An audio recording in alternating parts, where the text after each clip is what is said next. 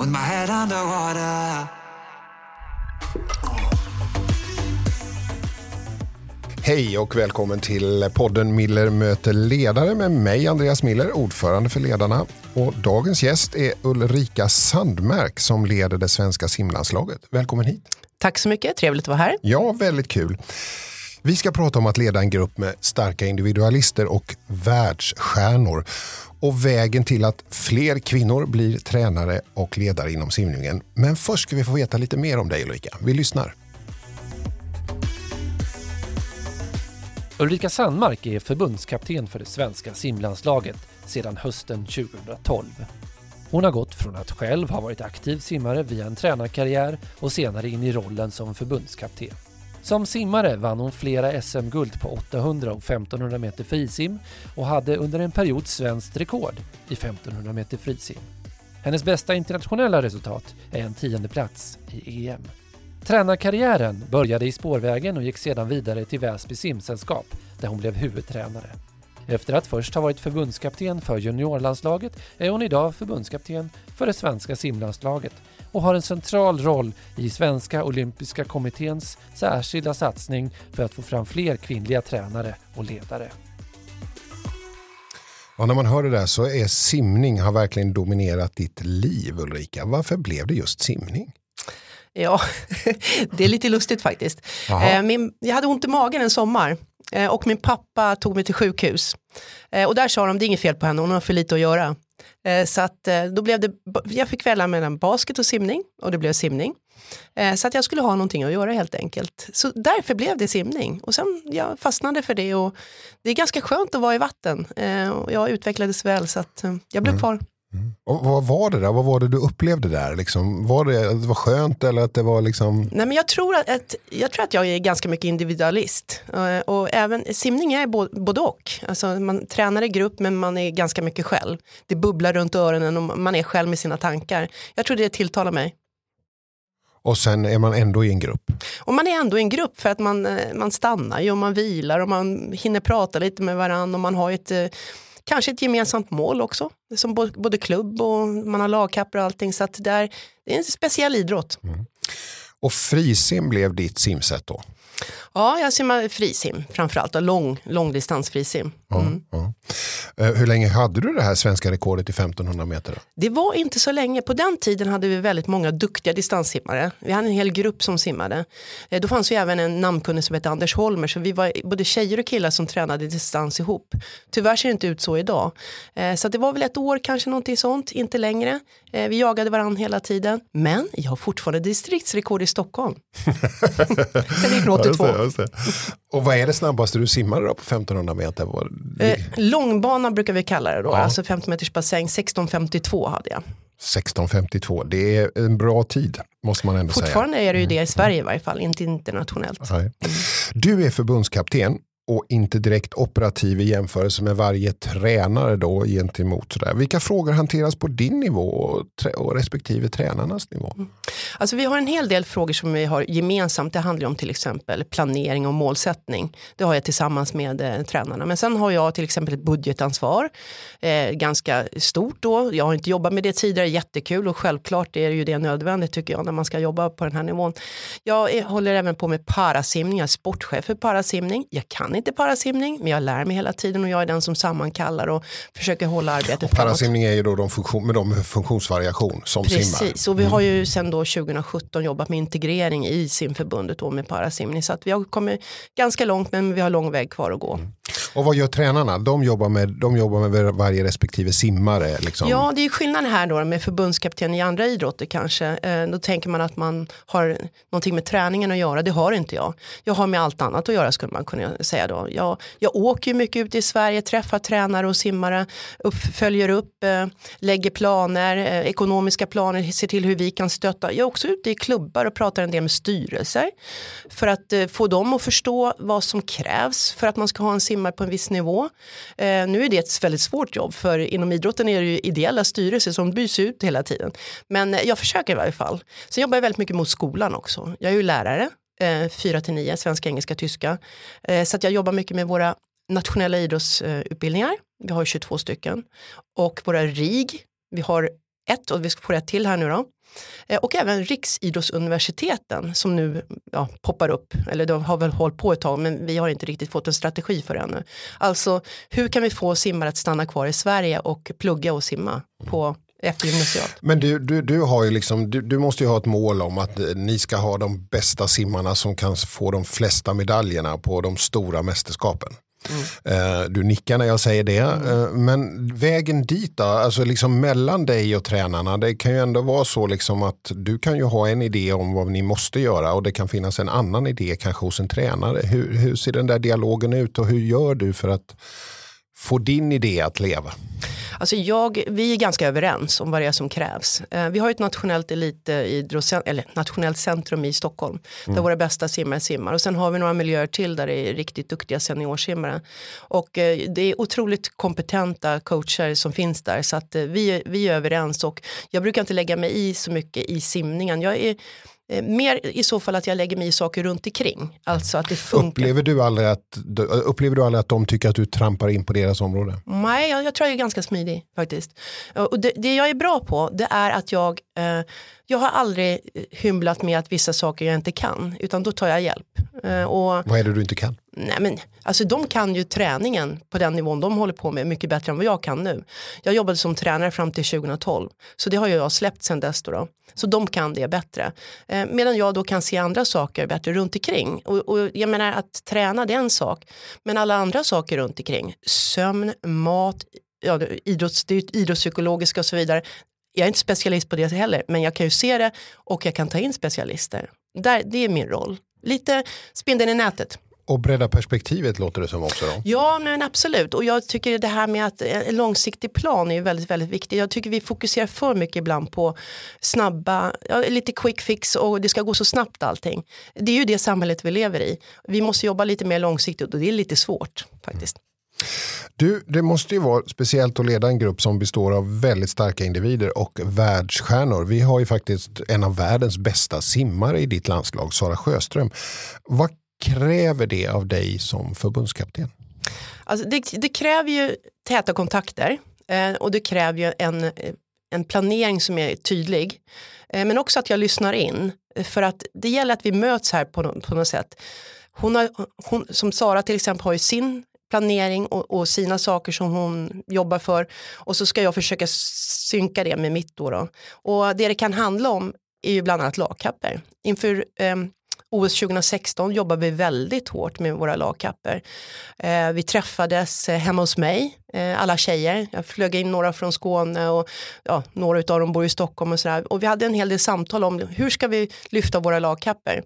Eh, vi blev ju först fyra då på V M och sen eh, femma på O S, vilket är jättebra, men det bara försvann bort bakom allting annat. Eh, nu har men... vi inte kunnat jobba så för att eh, några av tjejerna är i U S A, så att, eh, det blir lite svårare. Mm. Men när ni träffades där tjugohundrasexton, vad gjorde du då? då? Vad, vad, hur vi så... pratade mycket. Vi mm. pratade jättemycket. Jag tror att det är nyckeln, liksom prata. Och, men vi gjorde saker också, kommer jag på nu. Vi var ju ute och vi... Eh, Sara har ju en kille som håller på att fäktas. Så vi, vi fäktades. Två stycken blev skadade, det var inte så bra. Nej, men att göra saker tillsammans, men framförallt prata mycket tror jag. Men du, du beskrev ju här nu då, ni var fyra och femma i lagkappen och det försvann bakom allting annat, det vill säga det var många medaljer.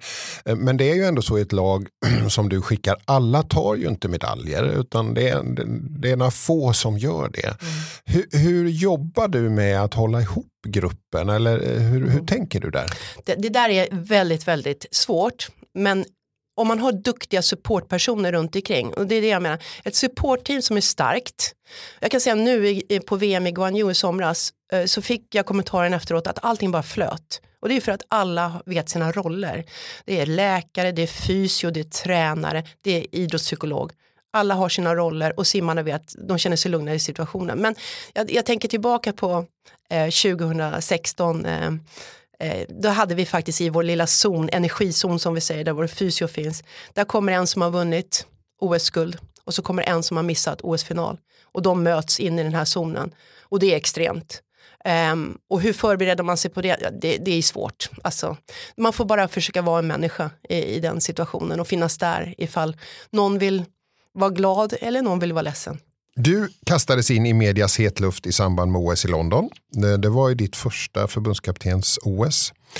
De förtippade, favorittippade simmarna Sara Sjöström och Therese Ahlsamma kunde inte prestera på topp på grund av sjukdomar och, och skador. Och media var ganska obarmhärtiga. Man hade ju blåst upp och förväntat sig enormt mycket och så föll det inte ut på det sättet. Vad, vad, vad lärde du dig av det där? Ja, herregud, det där var fruktansvärt kan jag bara säga. Jag var ju inte alls förberedd på det hela. Jag hade ju själv, precis som alla andra, läst i kvällstidningarna att de skulle, det var ju de som skulle dra hela Sverige framåt. Så att, nej, jag blev jagad i, i den här internationella zonen utav journalisterna och jag duckade allt vad jag kunde, men det gick inte riktigt. Det var hemskt, men det var nog väldigt, väldigt bra och jag lärde mig otroligt mycket. Men det var ingen på S H K eller så som hade liksom sagt till dig att blir du förbundskapten så måste du ställa upp på media och svara på frågor. Och... Alltså, inte vad jag kommer ihåg att det skulle bli så här. Men jag tror att det är väldigt svårt att förbereda sig på en sån situation. Jag kommer ihåg när, när, vi skulle, när Therese kom ut och det, jag skulle finnas med där också. Då behövde inte jag prata, utan det var hennes coach Johan som gjorde det. Men det var fullt av journalister. Jag har aldrig sett så många journalister förut. Eh, nej, jag, var, jag kände mig inte att jag var förberedd på det, men jag känner att det var en väldigt bra eh, läroprocess. Vad, vad lärde du dig då? Jag lärde mig, då lärde jag mig ingenting. Men efteråt när jag reflekterade, eh, och kanske något år efter, så har jag lärt mig följande. Jag har lärt mig att man inte behöver svara på alla frågor. Och jag har lärt mig att man också kan börja prata om någonting annat. De flesta journalisterna tappar bort sig lite. Inte alla. Jag vet vilka som inte gör det. Men, men det brukar funka faktiskt. Något mer du har lärt dig då? Att vara cool liksom. Och jag, jag, jag försöker inte. Då läste jag ju liksom det som stod och det, det var kanske inte så bra. Eh, utan jag brukar i så fall läsa efteråt. Kanske tre veckor efteråt läser jag, men inte under tiden. Och det försöker vi få simmarna att eh, inse också, att man inte läser saker under pågående tävling. Du som leder ett landslag, du har ju en helt unik situation jämfört med många chefer och ledare som lyssnar på den här podden. Du, du kan ju liksom, om en, gru- en, en simmare inte presterar i landslaget så säger du bara tack och hej då. Du har inga arbetsrättsliga regler som du behöver förhålla dig till. Eh, du har ju en enormt stor makt. Så. Va, vad tänker du om den maktpositionen? Ja, det där är en fråga jag aldrig någonsin har fått förut. Och det visar ju också hur skyddad man är i sin idrottsvärld. Eh, vilket kan vara både bra och dåligt. Jag tänker så här att man får ju ett, eh, längre tid på att jobba eh, i lugn och ro. Men det kan också vara det att man kanske vill ha lite större krav på sig som ledare. Och kanske få ställa sig mot väggen och säga varför blir det så här till exempel. Eh, men det, den kulturen finns inte riktigt inom idrotten. Men jag tänker så här att de då som inte riktigt kvalar in. Eller som, som inte lyckas hålla sig kvar i landslaget. Där är det ju viktigt i min roll att både följa upp och stötta coach och simmare. Och det försöker jag göra i möjligaste mån. Så att, för det är ju att man missar en gång betyder ju inte att man fortsatt missar, utan man kan ju komma tillbaka igen. Mm, mm. Men, men, men den här... Har du, det är intressant. Har du, aldrig, har du, liksom, du, har inte, har du, har du, du har inte tänkt på det som en maktposition, eller? Nej, inte, inte på det sättet som du, du sa det. Och det, det. Nej, det har jag faktiskt inte gjort. Hur, hur har du tänkt? Men jag gör det nu. Ja. Nej, men jag menar för att, för att för den individuella idrottaren så är det ju jätteviktigt vad du tycker och tänker. Mm. Jo, fast det är också eh, så otroligt tydligt. Eh, jag brukar jämföra både simning och friidrott. I varje fall de flesta grenarna i friidrott. Så är det ju så tydligt med, med att vi jobbar med tider. Så att jag, jag har ju ingen bedömning i att du, du um, är bättre på plan än den här. Utan det är ju ganska tydligt. Vi jobbar med kvaltider och de är liksom sextonde tid på E M eller V M från tidigare V M. Mm, V M. Så mm, då blir det tydligt liksom att det är inte det, bara jag. Det, som... det, det, är som, det är ganska kliniskt katt. Liksom. Ja, det är kliniskt katt. Sen har jag alltid möjlighet att vara, eh, liksom, ta ut wildcards och sådana saker. Eh, och, och där har jag väl fått en hel del kritik över att det har varit lite väl eh, snäva eh, trupper och så vidare då. Men jag tror att det är viktigt att man, man vet vilken nivå man är på när man kommer ut i världen. Så att man inte får en chock och bara, ja, oj, jag var inte bättre än så här. Därför försöker jag överhålla en viss typ av nivå. Mm. Eh, du är med i Svenska Olympiska kommitténs satsning eh, Olympisk offensiv. Eh, och du har ett särskilt uppdrag att ta tillvara den outnyttjade tränar- och ledarpotentialen som finns hos kvinnor. Varför är den outnyttjad? Ja, det, det här är ju det, det är en jättekomplex fråga. Varför inte finns fler kvinnor som tar steget upp till elitnivå? Jag kan titta på min egen idrott. Vi har ingen kvinna som jobbar med elit eh, simmare. Alltså jag menar simmare som simmar i seniorlandslaget. Som är tränare menar du? Ja, jag menar som är tränare och som är där nere varje dag och så. Um, och vad beror det på då? Ja, men det är en jättekomplex fråga. Det beror på massor med olika saker. Forskningen säger, jag satt och pratade nämligen häromdagen med en som heter Jenny Svender som är liksom, eh, forskare i det här med jämställdhet, framförallt inom idrotten.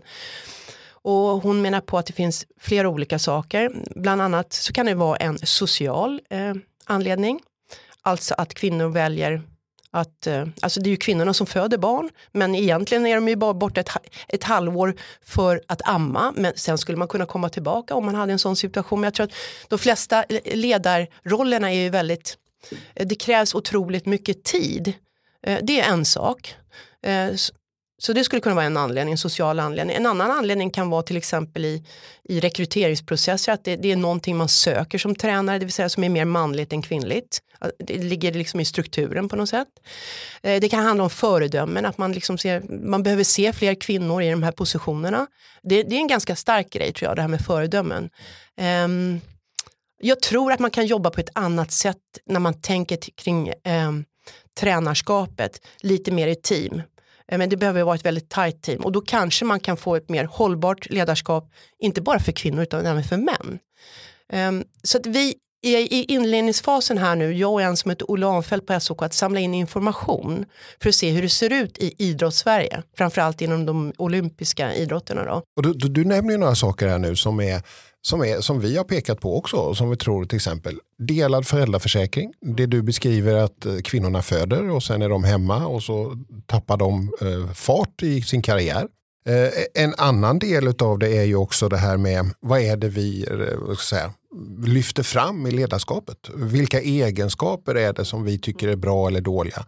Och kan det vara så att vi premierar manliga egenskaper före egenskap som kanske mer förknippas med kvinnor, eller är det tvärtom? Vilka strukturer är det du och dina kollegor behöver bryta då för att liksom få en förändring? Om jag tar själva simningen då så försöker jag alltid när jag är ute i Sverige att prata med de verksamhetsledarna som finns, vilket är ganska intressant, oftast är kvinnor. Att det här är ett problem, vilket betyder att när de ska rekrytera så, så vill ju jag att de tittar lite bredare på Eh, vilka finns egentligen? Men jag tror också att man behöver tänka till när man, vad är det vi söker?